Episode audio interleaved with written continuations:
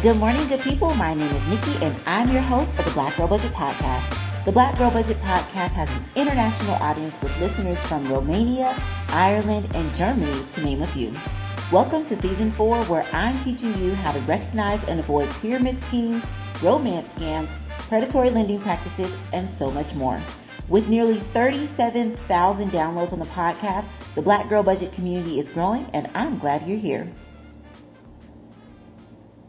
Happy Saturday, everyone. Good morning. Good morning. I had a really good workout this morning. If you caught my Instagram stories, then you already know, like, I'm feeling really good. And I'm not to lie. Since I have been consistently working out over the last few weeks, I have seen a surge in my energy. So if you are feeling like I'm always tired or you just don't have energy, I shouldn't say tired because I took a mean nap yesterday. It was crazy. But if you feel like you just don't have energy, I, I don't, I don't care about anything else. Like, just start moving your body. I was originally going for walks. So I just started walking, nothing crazy. And then eventually I was like, oh, psh, I think I could run from here to that stop sign. And I did. and so as I've been building on that, I found myself to be a lot more energetic. Um, now that's great for me. My partner is kind of like, hey, when can we turn this button off? but, but I, I feel really good after my workouts. During my workouts, not so much. But if you are someone who's like, I just don't have the energy, consider just walking, you know, for a little bit every day. Maybe just walk for like a mile, get you some fresh air, some sunshine and just enjoy the beautiful day. Um, and you'll, you'll probably have as much energy as I do, if not more, which could be a good thing, could be a bad thing.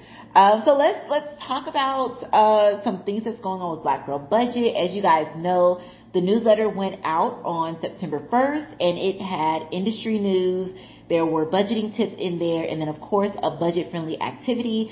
And in this newsletter, I did give you the return day, uh, date, which is coming up next week. So start gathering all the items that you need to return to the store because we're all going to return them on the same day. So be prepared for that. You need your items, you need your receipts, you need your QR codes for Amazon, your, your packing slips, whatever you need. Start getting it together so you're prepared for return day next week. Now the newsletter was sponsored by a company called Sand Dollar Soapery. It is a natural soap company that is eco-friendly and has handcrafted luxury soaps that smell absolutely amazing. And the lather that those soaps are giving off, I'm, I'm obsessed. I'm honestly obsessed. Uh, my favorites from this company are honey and lavender, the mango butter cream, and the lemon loofah. I cannot stress this enough the lemon loofah bar is just pure genius because you know, you like you go take a shower, you bathe and everything, and then you separately have your loofah. But with the lemon loofah bar, the loofah is in the soap, so you're just you're using the loofah while it's lathering and soaping you up. I, I love that bar. It's amazing, and I'm genuinely not a person who is into lemon or citrus like that. Um, but yeah, I, I, I definitely like this bar and I will be getting me another. Uh, Sand Dollar Soapery is offering a 10% discount with the code BGB perk, like Black Girl Budget perk, but just the letters. I'm going to link the website in the notes so that you have easy access to it. Uh, the 10% off is good through today, September 10th, so make sure you go to the website, grab your bars of soap, and then let me know which one is your favorite. Now, don't forget to get your ultimate budget blueprint from the Black Girl Budget website and stay on track with your budget throughout the month of September. The budget blueprint is reusable and it comes with three months of budgeting, spending trackers, and notes, and it performs all the calculations in your budget as you enter in your information. So go grab you one of those from the website as soon as you finish this podcast episode. Now, there is a little student loan update, but there's not a lot that's happening. We're just getting more details on a couple of things. So I do want to make sure you all are aware of what's going on with student loans. So first thing is student loans will be forgiven in a specific order, like a priority based order. So here's the order of the kind of loans that will be forgiven. If you have defaulted loans held by the Department of Education, those are first up. Then defaulted commercial FFEL program loans, then non-defaulted direct loans and FFEL loans held by the Department of Education, and then Perkins loans. So if you have a combination of those loans, and when I say Perkins loans, I mean ones that are held by the Department of Education. If you have a combination of those different kinds of loans, you can already tell which specific loans are going to be forgiven, how much of each one, because that's the order that they'll be forgiven in. Now for my borrowers who have more than one loan in a specific type of loan program, like the ones I just mentioned, forgiveness will be prioritized in this order. Loans with the highest interest rate will go first. So my 8.5% interest rate girlies, I'm talking to you. Now, if your loans have the same interest, like let's say you have four loans and all four of them have the same interest rate, then forgiveness will be applied to unsubsidized loans before subsidized loans. Now, if your loans have the same interest rate and the same subsidy status, then the most recent loan will have forgiveness applied to it. So of your four loans, if all of them are unsubsidized, um, let's say one was dispersed in 2019 and one was dispersed in 2004, the 2019 loan is going to be forgiven first. And then if your loans have the same interest rate, have the same subsidy status, and they all have the same disbursement date, then forgiveness will be applied to the loan that has the lowest combined principal and interest balance. I'll say it again. Forgiveness will be applied to the loan that has the lowest combined principal and interest balance. So if you have one loan with a balance of $6,000 and that includes principal and interest, but then you have another loan that's $6,500 that includes principal and interest, the $6,000 loan will be forgiven first. So that's the order if you have loans that are in the same kind of program. Um, please keep this information somewhere near you. I'll be dropping more of this information on my social medias um, during the daily content that I provide. But screenshot one of those videos or save one of the videos that I do post next week because you will want this information readily available to you. Uh, borrowers who have remaining balances and are repaying loans under a standard, extended, or graduated repayment plan will have their balances reamortized, meaning the Department of Education is going to recalculate your monthly payment based on your new balance after loan forgiveness is applied, which means that your payments could potentially be lower than what they used to be. Also very important. So I, I know that we I know that we probably don't trust the, the third party student loan companies. And so this is a really good time for us to understand what loan forgiveness is looking like, what that process is going to be, and then keeping up with that and understanding, okay, how is forgiveness going to not only, you know, shape the balance, but also my payment. This is the information that you need to know. So again, take a little note, screenshot this when I drop it in a video later this week share with friends and family, make sure that they also are aware of what's going on with student loans. Now today we are discussing predatory practices in home appraisals. And whether you have a home, whether you're interested in purchasing a home, or if you know someone who has a home, this information is going to come in handy, um, especially if you are an ally of people of color and you, you know, really enjoy learning about things that are negatively affecting people of color, but then also calling those things out when you see them. This is great information for you to share.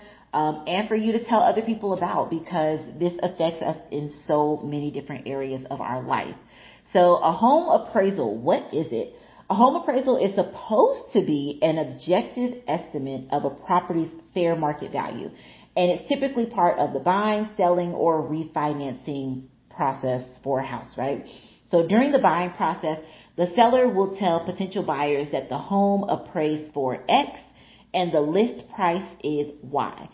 So our example will just say a home appraises for $250,000 and the list price is $250,000 potential buyers are going to say, okay, cool. I'll offer the list price, which is the same as the value of the home, or I'll, I'll offer a little more just to, you know, get the seller's attention. Now the appraisal Also helps potential buyers decide if they want to buy a home that is valued at $250,000, but the list price is $275,000. I mean, the buyer is immediately losing out on $25,000. So appraisals, you know, can really help people decide what they're going to do in the home buying process. Now, during the selling process, the appraisal is just as important for the same reasons. We're just looking at it from a different perspective, right? So an appraisal will say a home is valued at X and a potential buyer is offering Y. So example, a home is appraised for $250,000, but a potential buyer is offering $200,000. Well, the seller is missing out on $50,000, right? Because they know the value of their home. Appraisals are also important in the refinancing process and refinancing a home means that you are replacing the current mortgage with a new mortgage that has new favorable terms. People are typically refinancing because they want a lower interest rate. Now, during the refinance process, an appraisal is ordered to confirm the value of the property and to justify the new loan amount. The value of the home could also help get rid of mortgage insurance and lower monthly payments. So appraisals are very important in the buying, selling, and refinancing process. Um, no, no matter what your race is, it's important regardless because it's really determining the value of the home and the value of the home is then going to lead into other areas like well well I'm getting ahead of myself. We'll get into that. But let's let's get into how is there racism and bias and discrimination in the home appraisal process. So last month there was a big story about racism and discrimination in the home appraisal process, but it wasn't the first story we've heard like this. In fact, the home appraisal industry has faced a firestorm over the last two years with many complaints from black homeowners who have had to whitewash their own house in order to not have it undervalued. Now, in this story from last month, Nathan Connolly and Shani Mott, they hit headlines because their story was so ironic. Like it's just the wildest thing that I've read in a long time. So last summer, Dr. Connolly and Dr. Mott had an appraiser come out to their home in Baltimore because they wanted to take advantage of historically low interest rates and refinance their mortgage. Not gonna lie, I did the same thing during COVID and it brought my mortgage down by hundreds of dollars. Hundreds of dollars. Okay. So Dr. Mott and Dr. Connolly wanted to refinance uh, with their mortgage lender, Loan Depot. And Loan Depot hired a company called 2020 Valuations as the subcontractor to perform the appraisal on their property. Now 2020 Valuations is owned by Shane Lanham and Mr. Lanham conducted the appraisal of the property himself in June of 2021. So the doctors, I hope it's okay if I just call them that the doctors, um, they're both doctors. I'm gonna just call them the doctors. So the doctors purchased this home in 2017 for $450,000 in, in Baltimore, right? Okay. So in the seven years that they've been in the home, they got a new tankless water heater that was $5,000 and they did about $35,000 in other renovations. Now we've all seen HGTV and if you haven't, I'm giving you the side eye right now. But we've all seen HGTV, specifically Love It or List It, right? When Hillary does those renovations, the value of those homes shoot up like crazy. I mean, Hillary be like, yeah, so we have a $30,000 budget. Does all the renovations. Obviously, she never does the attic, the basement, or the master bathroom. Does whatever renovations. And then with that budget of 30000 that they had, comes back and she's like, your home is now $100,000 more in value. Like, we, we've all seen the show. But anyway, I digress. I digress. According to the New York Times, which cited Zillow, prices of homes have gone up by 42% over the last five years in Baltimore. So between putting in $40,000 of work into the home and statistically prices going up by 42%, we would expect this home to be worth a little something something, right? Well, the appraiser, Shane Lanham, appraised the home at $472,000. I'll say it again because I know you weren't paying attention. They bought the home five years ago. I think I might have said seven earlier, but they bought the home five years ago in 2017. They bought it for $450,000. This guy comes and appraises it for $472,000. That's 22,000 more than what they paid for the home when they first bought it. 22,000 more. That's it in five years. Now, because the home was valued so low, the lender, Loan Depot, denied the refinance on the mortgage so the doctors could not actually take advantage of the lower interest rates. I'm going to try to stay focused and on track because the fact that this home was only appraised for $22,000 more, immediate red flag. We haven't even gotten to the red flag section yet, immediate red flag. Needless to say, immediately though, immediately though, Dr. Connolly is like, I know why the appraisal was so low. put me in, coach, put me in. It's because we're black. Now get this though, Dr. Connolly, this is the husband, is a professor of history at Johns Hopkins University and is an expert, an expert on redlining and the legacy of white supremacy in American cities. In fact, a lot of his research focuses on the roles of what? Focuses on the roles of race in the housing market. like, what are the odds that you undervalue an expert's home who focuses on race in the housing market? But Like, you could not have written a better storyline. Like, Bravo TV has nothing on this story. And the story gets better. Months later, the doctors applied to refinance their mortgage with a different lender, which I do not blame you. Different lender, Swift Home Loans, which was partnered with uh, Rocket Mortgage. So this time, the doctors removed their family photos. They replaced them with photos of white friends and families. They remove all the books from their home by black authors and they hang up art from IKEA showing white people and they put an American flag on the mantle and they have a white male colleague who is also a professor at John Hopkins stand in as the owner of the home. The second appraisal valued the home at $750,000. That's $278,000 more than the first appraisal. $278,000. So literally, the second appraisal valued a whole nother house onto their house. Like, that's how undervalued the first appraisal was. That's an insane amount of money. So naturally, the doctors sued everyone. like, literally, the doctor sued the mortgage lender because they wanted to refinance with the mortgage lender, right? Mortgage lender hires the valuation company. They sue the valuation company because valuation company does the actual work. And then they also sue the owner of the valuation company directly, not only because he conducted the valuation himself, but also he's the owner of the company. So yeah, sure, why not? Now as a licensed attorney, I am fully invested in how this turns out. And if I see an update, I will let you guys know what happens immediately. But here's a quote from Dr. Connolly that I thought was perfectly said. Quote, we were clearly aware of appraisal discrimination, but to be told in so many words that our presence and the life we've built in our home brings the property value down, it's an absolute gut punch. End quote.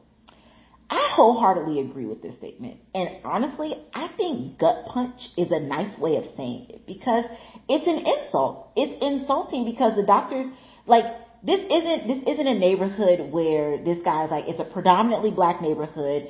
I'm undervaluing this property based off of the other undervalued comps in the area. No, this is a majority white neighborhood. Like the majority of the neighbors in this area are white. And so literally you're looking at this home specifically and what's in it and the people who are there and basing your evaluation off of that. Now we'll get into why that is problematic later, but it's an insult because why would any of that have an effect on the value of the property, the home? Like your decor, the pots you have, the kind of couch, the art, like the, the pit bull, the German shepherd, the Dachshund doodle, none of that plays into the actual value of the home itself, right? So it's just, it's problematic that someone comes in and it's just there to inspect the home. Like look, not even inspect, that's not the right word, but to evaluate the home, assess the home in and of itself.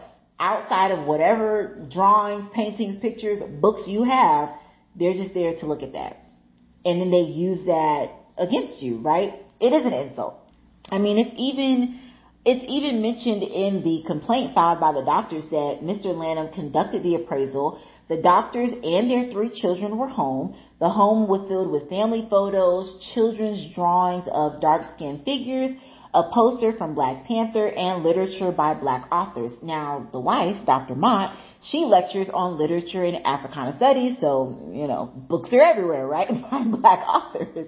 So it would have been obvious that this home was owned by a black family or a very progressive white one, okay? so the doctors end up writing a letter to their loan officer at Loan Depot. His name is Christian and, you know, they challenged this appraisal that they got that, I mean, I'm not an expert and even if I wasn't a lawyer, even if I had no, you know, experience in construction law or, or anything like that, I feel like $22,000 is, is lowballing easily, easily. Anyway, so they feel the same. They challenge the appraisal and then their loan officer, Christian, stops responding to their phone calls. Crazy, right? Christian, I hope you have the day you deserve, sir. I do, because that's messed up. So, but you know, let's talk about some of the effects of racism, bias, and discrimination in the home appraisal process. Because, I, you know, I don't want anyone to think, oh, this is something that happens, but that's it. You just get a low appraisal. There are definitely effects, and I know there are people who read this story and probably thought number one not everything is about race. And those are my favorite kind of people. And then number two, maybe this was just an accident. But race has played a long role in housing policies in the U.S. And a study from Freddie Mac, the Federal Home Loan Mortgage Corporation, analyzed 12 million housing appraisals to find, just to find, that the percentage of undervalued appraisals increased in majority black and Latinx neighborhoods as the percentage of undervalued appraisals in white communities decreased. There are so many instances of this, just like uh, Tanisha Tate Austin and Paul Austin in California, who alleged that an appraiser lowballed them on their home's value by half a million dollars. Half a million dollars. Like that's that's just so much, so much value, so much money, right? Even the Department of Justice issued a statement of interest in that Austin case, highlighting the fact that appraisers who are bound by the Fair Housing Act of 1968 to not discriminate can be held legally liable if they do. Hence, the doctors suing Mr. Lanham directly in with their Baltimore house, right? So, yeah, this is becoming a big deal where the government is even saying, "Hey, listen, we're gonna need y'all to chill it out, okay?" like what's going on? So here, here are some of the ways that this discrimination in home appraising is affecting people. First of all, it's predatory. Predatory practices are fraudulent, deceptive, and unfair tactics that some companies use to keep and get people in loans that they cannot afford or should no longer have to afford. Um, and I, I like to say that should no longer have to afford because sometimes it's not even that people can't afford their loan, but it's just like, damn, my home is, my home should be valued at X so that I don't have to pay, uh, you know, so much in the interest rates or I don't have to pay so much on mortgage insurance. You shouldn't have to pay high mortgage rates or higher mortgage rates simply because your property is not being valued correctly or not being valued without discrimination at the base, right?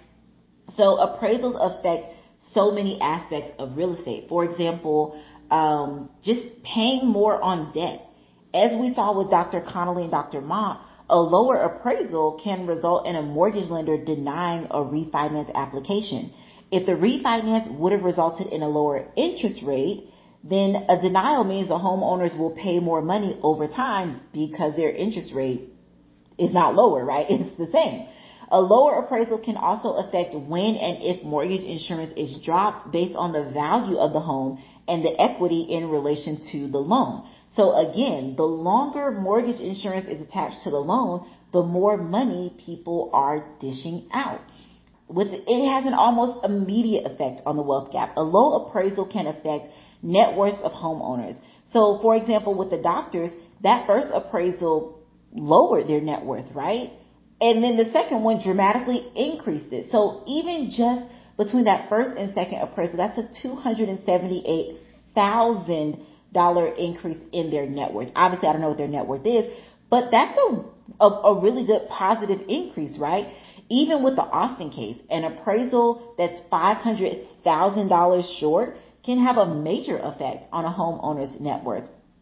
And then not to mention selling homes at a lower value, right? Lower appraisals, lower values, homes are getting sold at those lower prices, which I would argue likely opens the door to gentrification in neighborhoods that are predominantly people of color, right? And then another thing is equity. I feel like I could do this all day, but I'm gonna stop after this one. another thing that it affects is equity. A lower appraisal can affect the amount of equity that's available to homeowners and can affect the amount of equity that homeowners can pull from when necessary, when needed. So there are so many ways that appraisals are used in the real estate game, in the home buying, selling, refinancing process, but then it has so many effects as well. And having discrimination serve in any capacity in the home appraisal process it just needs to be done away with, but I mean, it really does have a negative effect and we really do have to understand that it's not just one area of life that's being affected and, you know, different circumstances for different people may have that lowballed appraisal affect them more dramatically than other people. So this isn't just a one-off thing where an appraiser undervalued this one home over here in Baltimore. This has become a systemic issue that affects other areas of people's finances. So red flag time let's talk about some of the red flags and the recommendations. Like if you experience discrimination during the home appraisal process, if you've experienced it before, if you think you experienced it sometime in the future, like I'm going to give you some recommendations on what to do if you feel that that has happened, if you're suspecting racism, discrimination, and or bias. So here are a couple of red flags. Number one, pay attention to the questions the appraiser is asking. Like, is the appraiser trying to figure out what kind of person you are? I mean, it's, this is not an interview. It's not an interview of you as a person or you as your character or your political beliefs, religious beliefs, social beliefs. Like, it is not an interview of you and what you believe or agree with. They are just there to look at the property itself. Another red flag. If the appraiser starts to assess things unrelated to the home's value like photos, art, decor, red flag, major red flag. Because again, none of those items are part of the property, right? Not part of the property. They should just be focused on the property itself. Um, another thing that I would just kind of keep in mind is the vibe. Now, Ash has been using this phrase for like the past two weeks, the vibe, but it's, it's really true, right? You can feel when someone is a little put off or like has some kind of contempt or disdain for you based off of whatever, right, is going on. But you kind of feel it in your gut like, dang, this person is not really, not really dealing with me today. Like what's going on? So you might notice this if you have certain flags up outside of your home, if you have certain types of books on your bookshelf, maybe the way you look, the way you dress. And so you can be cognizant of how they interact with you um, when I got my home appraisal, I, honestly can't even tell y'all what that lady looked like. I know she was a lady and I know she was shorter than me. But when she came in, I said, ma'am, would you like a bottle of water or a soda? She said, no, I'm gonna do the appraisal. I'll be out. I said, great. Do you need anything from me? She said, nope. Actually, I don't even need to talk to you. And then she just, she literally went around. She's like, if I need anything, I will let you know. That was great. I just made sure like, you know, don't punch a hole in the wall, you know, don't, don't wipe your shoes on the carpet, nothing like that. But she was in and she was out. She did her job and that was it. But she did not ask me a single question of, you know, anything of personal interest or relevance. So, I, like, if, if she didn't like the way my hair was that day, I could not tell. I am none the wiser to this day. And that appraisal was done, what, a year or two ago?